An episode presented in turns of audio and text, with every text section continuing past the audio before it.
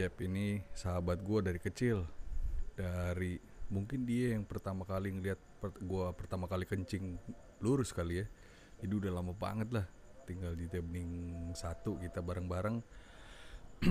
Eh, terus sekarang udah udah punya kesibukan sendiri.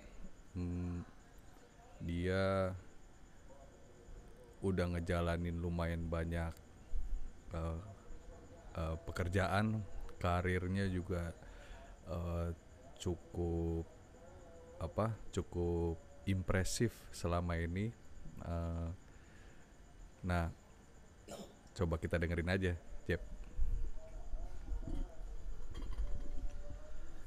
Halo. ya, eh nih kebetulan gue lagi dikunjungin sama sahabat gue yang tadi udah disampaikan eh, Om Dudu.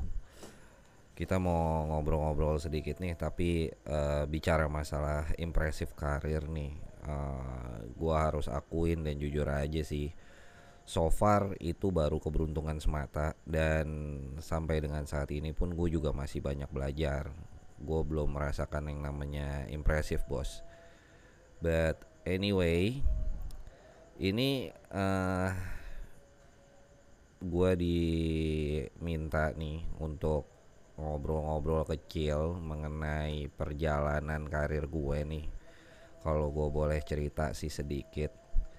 Lika-liku kehidupan perjalanan sampai dengan apa yang bisa gue milikin saat ini ya emang bukan sesuatu yang instan dan mudah dilewatin sih. Basically emang harus benar-benar merangkak itu dari bawah sampai dengan ke penghujung karir gue. Ibarat kata kalau orang bilang sih mentok bro. Karena eh apa memang udah nggak ada jembatan karirnya lagi sebenarnya dalam sisi profesi. Tapi perlu gue sampein dulu sih, eh yang gue maksud di sini adalah karir kaitannya dengan auditing ya. Eh cerita sedikit sih sebenarnya. Eh pengalaman gue di dunia audit itu sebenarnya pendek sih bos nggak cukup lama juga cuma karena kebetulan keberuntungan aja kenapa gue bilang beruntung sih sebenarnya bukan karena gue beruntung gimana gimana. Gue mungkin lebih beruntung di antara yang lain karena gue harus berhadapan case-case atau permasalahan yang cukup berat sih sebenarnya. Dari situlah yang gue bilang keberuntungan. Bukan karena ngejilat bukan karena apa. Karena gue ketemu case yang berat yang memaksa gue untuk mencari tahu dan mencari jalan keluar sampai nggak sedikit energi sama waktu gue yang terbuang bro. Jadi bahkan sampai di penghujung karir gue sendiri pun sebenarnya pengalaman gue masih banyak yang kurang dan keberuntungan gue yang kedua adalah yang menarik dari yang apa yang gue kerjain ini nggak lepas bos yang namanya berhadapan dengan orang-orang hebat yang punya visi yang punya misi di situlah membuka mata gue bagaimana melihat eh, apa namanya gambaran secara strategis. Paling yang bisa gua kasih tahu ya itu aja sih. Artinya kalau dibilang impresif sih, hmm, tentunya masih banyak pembelajaran sih bos yang harus ditambah lagi. Oke, lu, lu kan selama ini eh ya lu udah lu berawal dari eh, CS handle orang-orang yang buset dah. Mungkin ngomongnya pedes-pedes, nyinyir-nyinyir kan. Terus udah gitu ke ah, waktu itu jadi gue jadi tahu tuh, oh gile dunia CS tuh kayak gitu ya. Eh, nah, terus lu lumayan lama audit terus sampai kerangka biki- berpikir lu tuh udah kayak gue walaupun gue nggak tahu tentang auditor ya tapi lu lumayan kritis banget itu ngaudit tuh ngapain sih Jep? ngaudit Oke. Sebenarnya kalau secara teori ya mungkin uh, agak luas ya penjabaran tapi gue ngomong apa yang gue pahamin aja sih mungkin kita sama-sama tahu lah audit itu kita melakukan uh, trashback ya artinya melihat ke belakang jadi lebih kepada post activity lah tapi sebenarnya kalau dikembangkan di zaman sekarang itu audit itu sebenarnya dan yang berlaku teori itu bukan hanya kita melihat atau melakukan evaluasi ke belakang tapi juga lebih kepada uh, advisory atau consulting lah. Ibarat kayak dokter lah ya kalau dibilang kan kayak gitu ya kalau gue kasih gambaran analogi yang paling sederhana itu dokter kenapa dokter karena pasti kalau kita datang ke dokter dokter akan tanya kita mau sehat penyakit lo apa dievaluasi sama dia dikasih obatnya supaya kita sembuh itu dalam konteks dokter mengidentifikasi penyakit kita, apa yang terjadi sama kita. Tapi kalau kita datang ke dokter dengan kondisi kita sehat, boleh nggak? Eh boleh aja. Kalau kita mau konsultasi untuk sesuatu yang ke depan, ibarat kata ya, dok, gimana sih caranya kita mengantisipasi COVID? Kita nanya itu kan belum tentu kita COVID. Kalau kita lihat sekarang, nah uh, mungkin kurang lebihnya audit seperti itu ya Cuma yang jadi permasalahan ya mungkin sekedar berbagi aja. Uh, balik lagi, kita bicara masalah apa pun fungsi kita itu pasti ada output atau deliverable-nya, Bos. Garis bawah di sini adalah audit itu bekerja layaknya konsultan yang memberikan suatu rekomendasi. Kembali lagi, sama halnya kayak dokter, mengasih memberikan rekomendasi atau resep. Nanti balik ke pasiennya. Mau diminum obatnya ya itu keputusan si pasien mau diyakini obatnya itu bisa mempercepat kesembuhan ya itu kembali lagi ke pasien.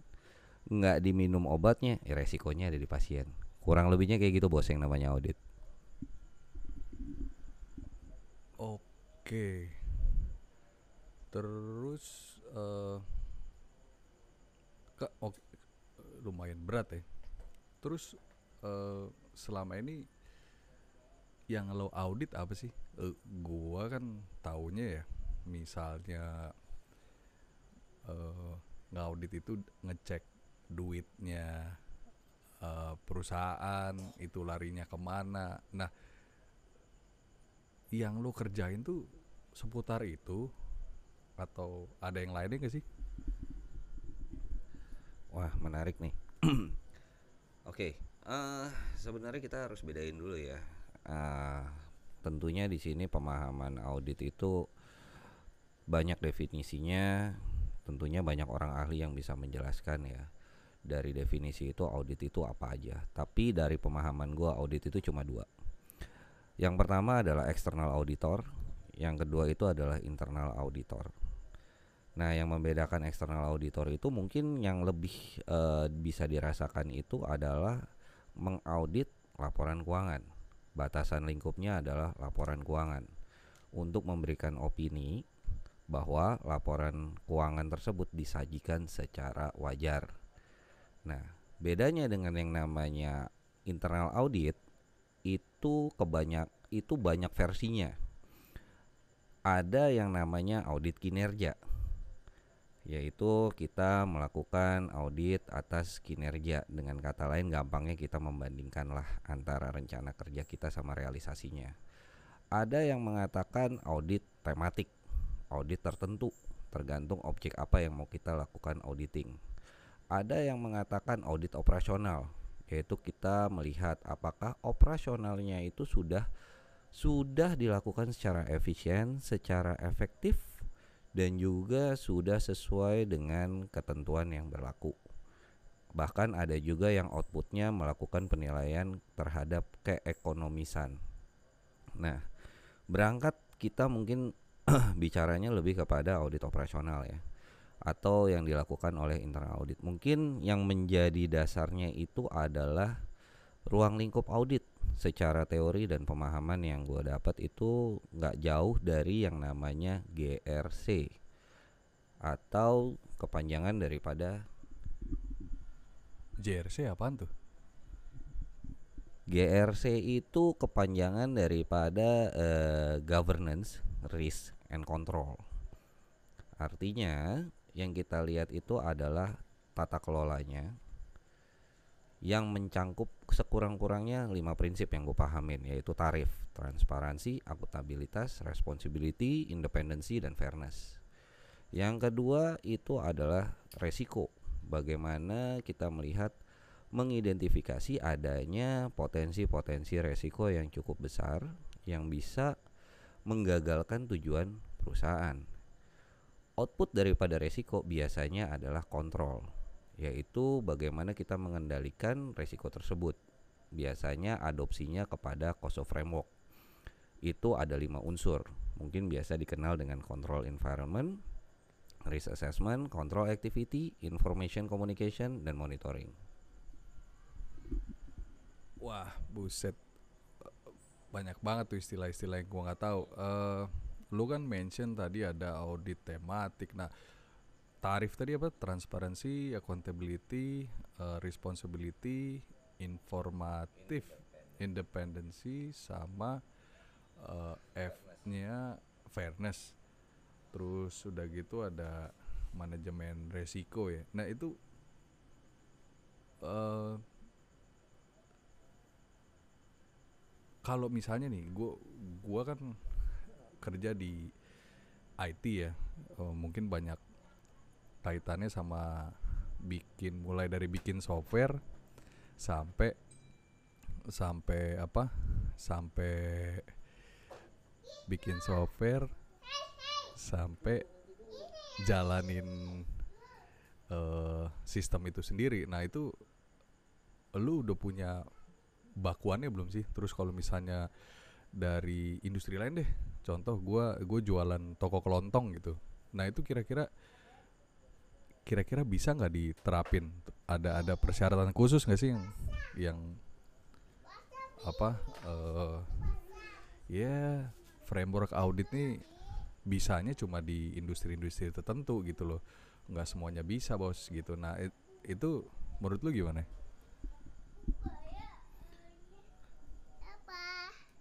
Uh, sebenarnya kalau bicara mengenai uh, framework audit ya ini biasanya sih framework audit itu sama ya. Kembali lagi kita lihat dari scoop daripada audit itu sendiri ya balik ke GRC ya. Kalau kita berkaca dari GRC biasanya audit itu yang dilihat adalah proses bos. So kalau misalnya kita bilang industri mana? Semua industri bisa. Karena setiap industri itu memiliki tentunya ada yang namanya proses ada awal, ada akhir, ada input, ada output. Tinggal bicara masalah outcome-nya seperti apa. Untuk industri kecil bisa apa nggak? Bisa, tergantung area improvementnya yang mau ditingkatkan apa. Nah, biasa di era modernisasi ini audit itu berkaca atau metodologinya adalah risk based. Jadi kita lihat dulu nih uh, objek yang mau kita audit itu mem eh, mempertimbangkan aspek resiko. Nah, berarti sebelum lo ngaudit, lo harus tahu dulu dong resiko-resikonya. Misalnya ada ada model bisnis baru, lo nggak familiar gitu, yang lo nggak apa uh, baru tahu nih, wah ada usaha model kayak gini nih. Nah itu berarti lo harus harus tahu eh, resikonya dulu kan, ngedefinisin resikonya kan. Nah itu cara lu gimana? Well, sebenarnya gini. Kalau kita berangkatnya mungkin dari sini dulu kali ya. Eh uh, auditor itu bukanlah orang yang tahu. Itu dulu yang harus digarisbawain menurut gua. Auditor itu adalah orang bodoh yang datang. Oh, oke. Okay. Wah, menarik nih. Terus terus, Bre. Nah, Uh, sebenarnya yang tahu itu adalah bisnis ownernya sendiri. Oleh karenanya balik lagi, auditor itu adalah orang yang bodoh. Sehubungan dengan auditor orang bodoh, tentunya dia akan bertanya dulu. Tadi kan dibilang, kita harus tahu dong nih resikonya. Kita belum tahu. Bagaimana caranya kita tahu? Kita bertanya. bisnis modelnya seperti apa bisnis prosesnya seperti apa dari situlah kita bisa memetakan kira-kira resiko apa sih yang melekat daripada bisnis model yang lagi dijalanin bos? Kurang lebihnya kayak gitu. Oke oke.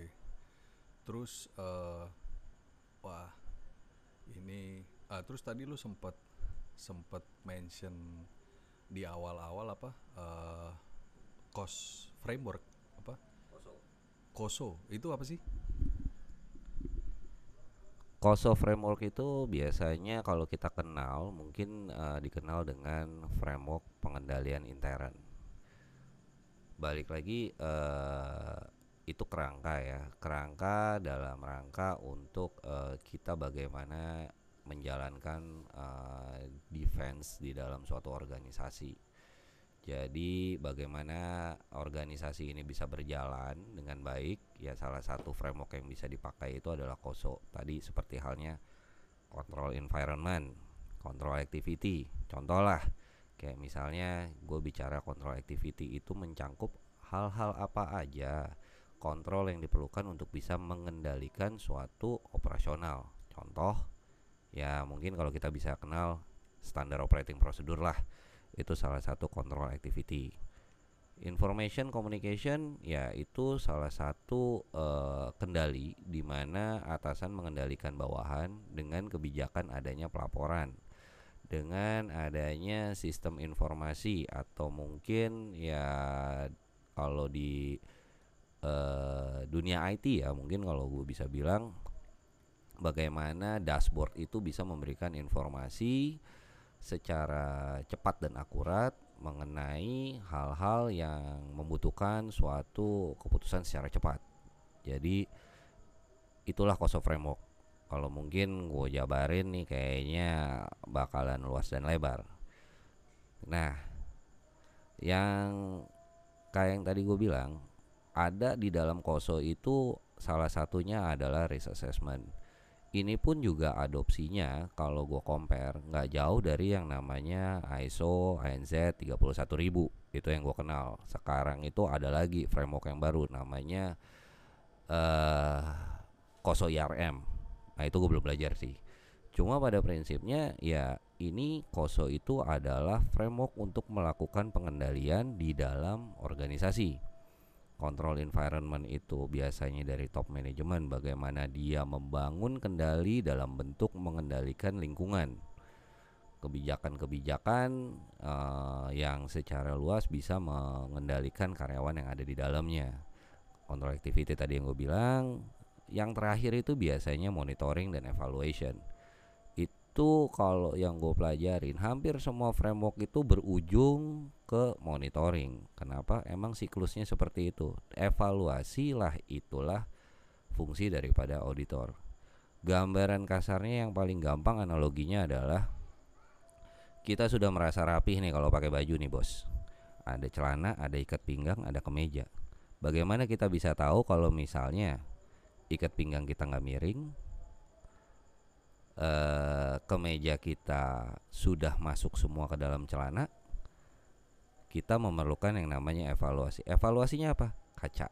Nah, kurang lebihnya auditor itu adalah kaca kita gitu. Karena kita membutuhkan sesuatu yang kita sudah merasa rapi tapi sebenarnya ada yang perlu kita improve. Nah, kurang lebihnya seperti itu, Bos. Oke. Wah, jelas pengetahuan baru buat gua nih. Uh, Terus kalau selama ini uh, apa lini bisnis atau tipe-tipe bisnis apa aja sih yang lu uh, biasa handle untuk audit ini? Uh, gue nggak tahu ya apakah apakah semua bisa. Uh, terus contoh kalau di sektor pendidikan gitu, selain selain misal gue mau bikin sekolah gitu kan. Uh, terus ada keperluan audit itu lebih ke audit operasionalnya kah? Lebih ke audit uh, keuangannya kah? Atau ada yang lain? Terus uh, selama ini ada ada tool-tool lain gak sih yang yang lo pakai yang oh gue kalau misalnya bisnisnya apa eh, Minerba gitu gue pakai framework yang ini. Kalau misalnya usahanya di di public servicing company gue pakai ini kalau misalnya di entertainment gue nggak tahu entertainment make sense nggak tuh ada proses audit kayak gitu Oke. Pada prinsipnya sih yang bisa gue bilang eh, proses audit itu kebanyakan itu sama lah. Mungkin ada pengembangan di entitas satu atau di entitas dua atau auditor satu, auditor dua, tapi pada prinsipnya sama. Eh, skema yang dipakai pasti yang namanya ada perencanaan, ada pelaksanaan, ada pelaporan. Endingnya pasti adalah pelaporan. Kenapa pelaporan? Karena tentunya itu yang dijadikan dasar oleh auditi atau orang yang diperiksa itu untuk melaksanakan tindak lanjut. Karena biasanya di dalam laporan itu ada rekomendasinya audit. Nah, untuk semua industri itu perlakuannya pasti sama. Kenapa gue bilang sama? Gampangnya gini, seperti yang gue bilang tadi, audit itu orang bodoh. Dia nggak tahu apa-apa. Audit itu datang, dia pasti akan bertanya, bagaimana caranya untuk melakukan evaluasi? Dia harus tahu dulu dari orang yang melaksanakan eh, pekerjaannya. Artinya, setiap lini bisnis itu memiliki proses yang berbeda-beda. Audit itu hanya men-tracking proses yang dilakukan dan melihat kebijakan yang ada. Kira-kira ini masih cukup atau enggak? Masih memadai atau enggak? Sekalipun itu adalah entertainment. Sekarang kalau kita bicara masalah entertainment, eh kan ada ya instansi yang melakukan pengawasan terhadap dunia pertelevisian. Gue lupa tuh namanya apa ya. Kenapa dia ada? Tujuan dia adalah mengendalikan agar publikasi itu tidak eh, tidak dalam bentuk negatif yang dapat merusak atau mengajak provokasi dan segala macam. Tentunya dia membuat salah satu pengendalian yaitu control activity dengan kebijakan-kebijakan. Misal dia meng- mengeluarkan kebijakan oh TV mesti diburemin kalau ada seksi dikit gitu. Supaya apa? Mengurangi tingkat eh, apa namanya kejahatan dalam tanda petik pemerkosaan karena rentan dengan pornografi. Jadi tidak ada industri yang tidak bisa dilakukan audit. Semua industri bisa. Satu hal yang pasti, semua industri itu membutuhkan audit laporan keuangan. Nah, kenapa? Karena laporan keuangan itu dibutuhkan oleh stakeholders, bos. Stakeholders butuh keyakinan kalau bicaranya lu yang buat laporan keuangan, gua yang baca atau kita balik nih posisinya. Pertanyaannya, dari mana kita memiliki keyakinan bahwa laporan keuangan ini wajar? Itulah kenapa ada yang namanya kantor akuntan publik yang melakukan audit dan mengeluarkan opini bahwa laporan keuangan ini wajar. Nah, eh oke, lu ya nggak tahu sih ada beberapa hal-hal yang lu mention buat audit ini kan terdengarnya kayak teori banget gitu. Terus gue jalanin misalnya ada jalan bisnis lah, usaha segala macem harus lihat-lihat begitu apa harus tahu masalah gitu ah gila nih proses gini atau ke depan untuk untuk apa eh, seorang auditor mungkin junior apakah dia perlu tahu hal-hal begitu? Karena ya gue nggak tahu mungkin bagi gua eh, terminologinya banyak yang teori semua dan di nyatanya tuh at least in your experience itu tuh memang berguna gak sih? Well, eh teori itu menurut gue sih berguna banget ya. Cuma sekarang tinggal bagaimana kita membaca eh, teori tersebut, menerjemahkan teori tersebut. Tentunya balik lagi tadi yang gua sampaikan itu kan framework ya, salah satu eh, apa bukan salah satu ya, itu merupakan kerangka. Yang namanya kerangka itu kan ada isinya. Nah, isinya itu tidak keluar dari kerangka. Nah, cuma isinya ini biasanya pengalaman gue sih tentunya setiap orang punya uh, persepsinya masing-masing lah.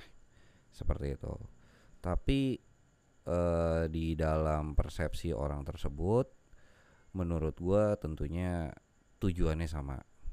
Balik lagi auditor itu layaknya cermin kita mencoba uh, apa namanya memperbaiki adanya kesalahan yang ada pada diri kita.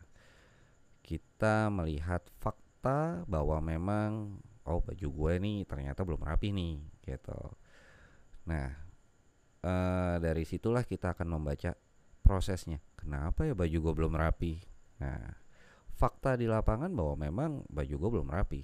Pertanyaannya adalah kenapa belum rapi? area improvementnya ya bagaimana supaya gue bisa rapi dalam memakai baju tujuannya kan sebenarnya evaluasi ke sana uh, bagaimana membaca teori-teori tersebut itu tergantung menurut gue ya tentunya akan banyak opini di luar sana cuma bagaimana kita membaca dalam hal ini gue pun juga masih banyak belajar dari para senior dari para eh, apa namanya praktisi yang jam terbangnya lebih tinggi dari gue.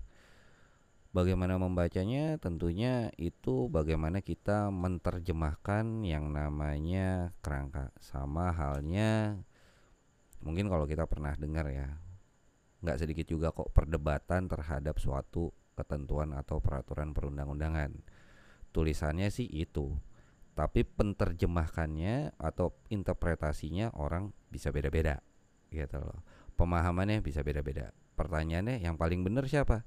Yang paling benar yang bikin kebijakan bos, gitu. Artinya framework ini tentunya yang bisa menerjemahkan isi sesungguhnya daripada framework atau teori tadi yang gue sampaikan ya tentunya pembuat kebijakan tapi melalui media ini merupakan salah satu perangkat yang bisa kita lihat yang bisa kita pergunakan untuk menjalankan uh, membantu kita lah dalam menyelesaikan pekerjaan kita dalam hal ini uh, auditing gitu jadi nggak keluar dari yang namanya scope GRC tadi governance risk dan control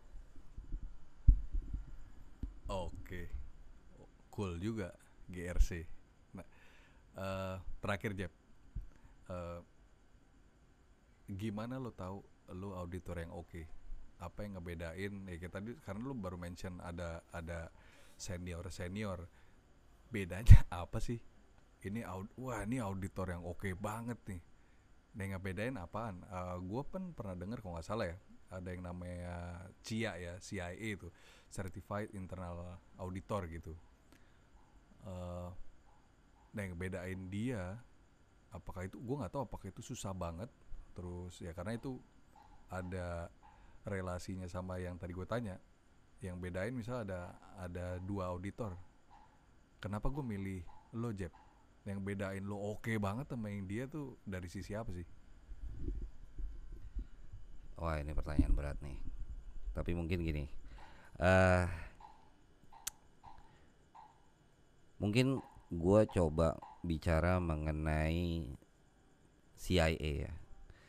Tentunya certified internal auditor gue nggak akan menampik bahwa yang memiliki sertifikasi itu adalah orang-orang yang tangguh menurut gue. Karena gue udah ngikutin pelatihannya astagfirullahaladzim lah susahnya setengah mati.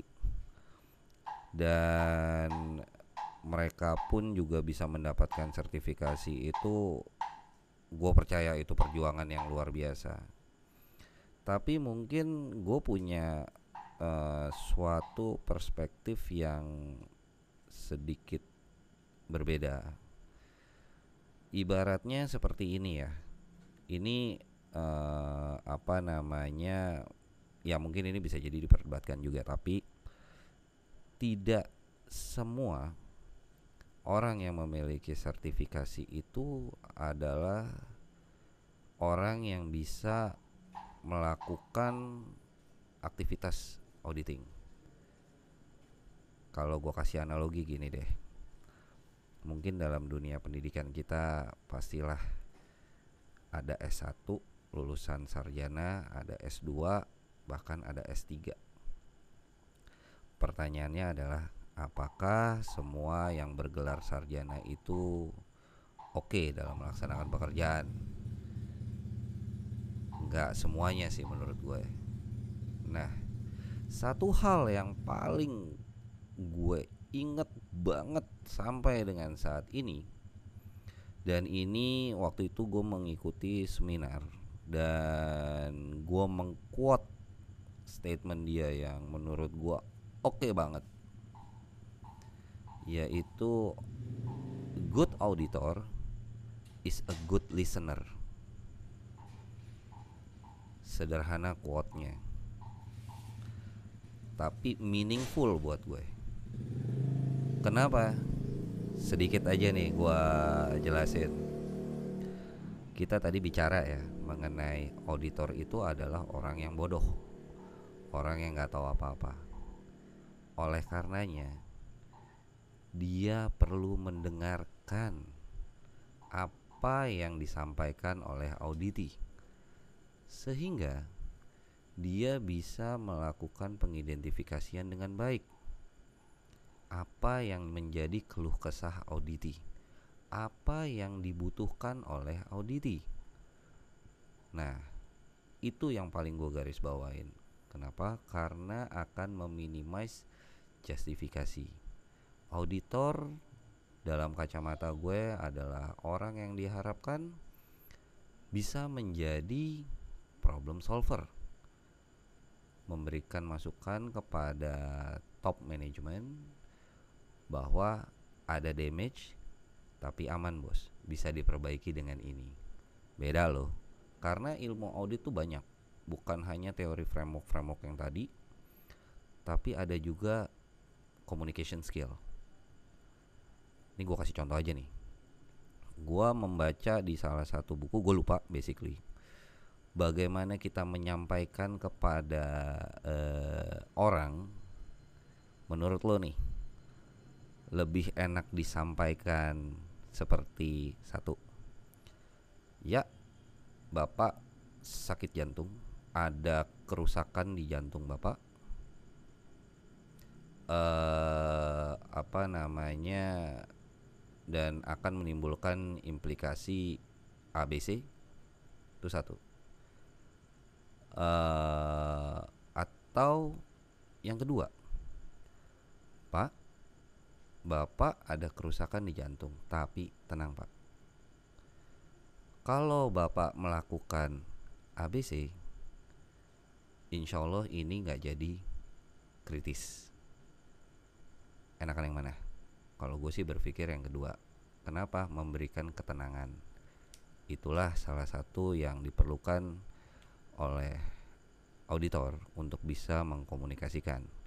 Karena kalau udah bikin orang tegang sepaneng, biasanya nggak bisa mikir. Tapi kalau dikasih way out betul dia sakit. Tapi kita kasih way out supaya dia survive atau menyelamatkan penyakitnya paling kurang menyemangati. Itu akan menjadi suatu improvement yang cukup baik itu pandangan gue sih oke uh, thank you banget Om Jeb gua pribadi jadi tahu lah uh, paling nggak proses audit terus apa yang lo kerjain selama ini. Tuh biasa uh, gua juga nggak ngerti. Jadi um, bagi gua sih kesimpulannya um, seru juga uh, pekerjaan lo ini dan keahlian lo ini dan uh, penting banget ya untuk usaha karena ya untuk apa ya gue bisa li bisa bilang dengan adanya peran lu ini di di tipe usaha apa pun gitu ya lu jadi lebih pede karena ya tadi lu nganaloginnya kayak uh, auditor itu kaca gitu. Gue udah udah dandan bener belum sih gitu. Jadi eh, lebih lebih ke arah sana. Anyway eh, thank you bro buat obrolan hari ini. Sukses selalu. See you again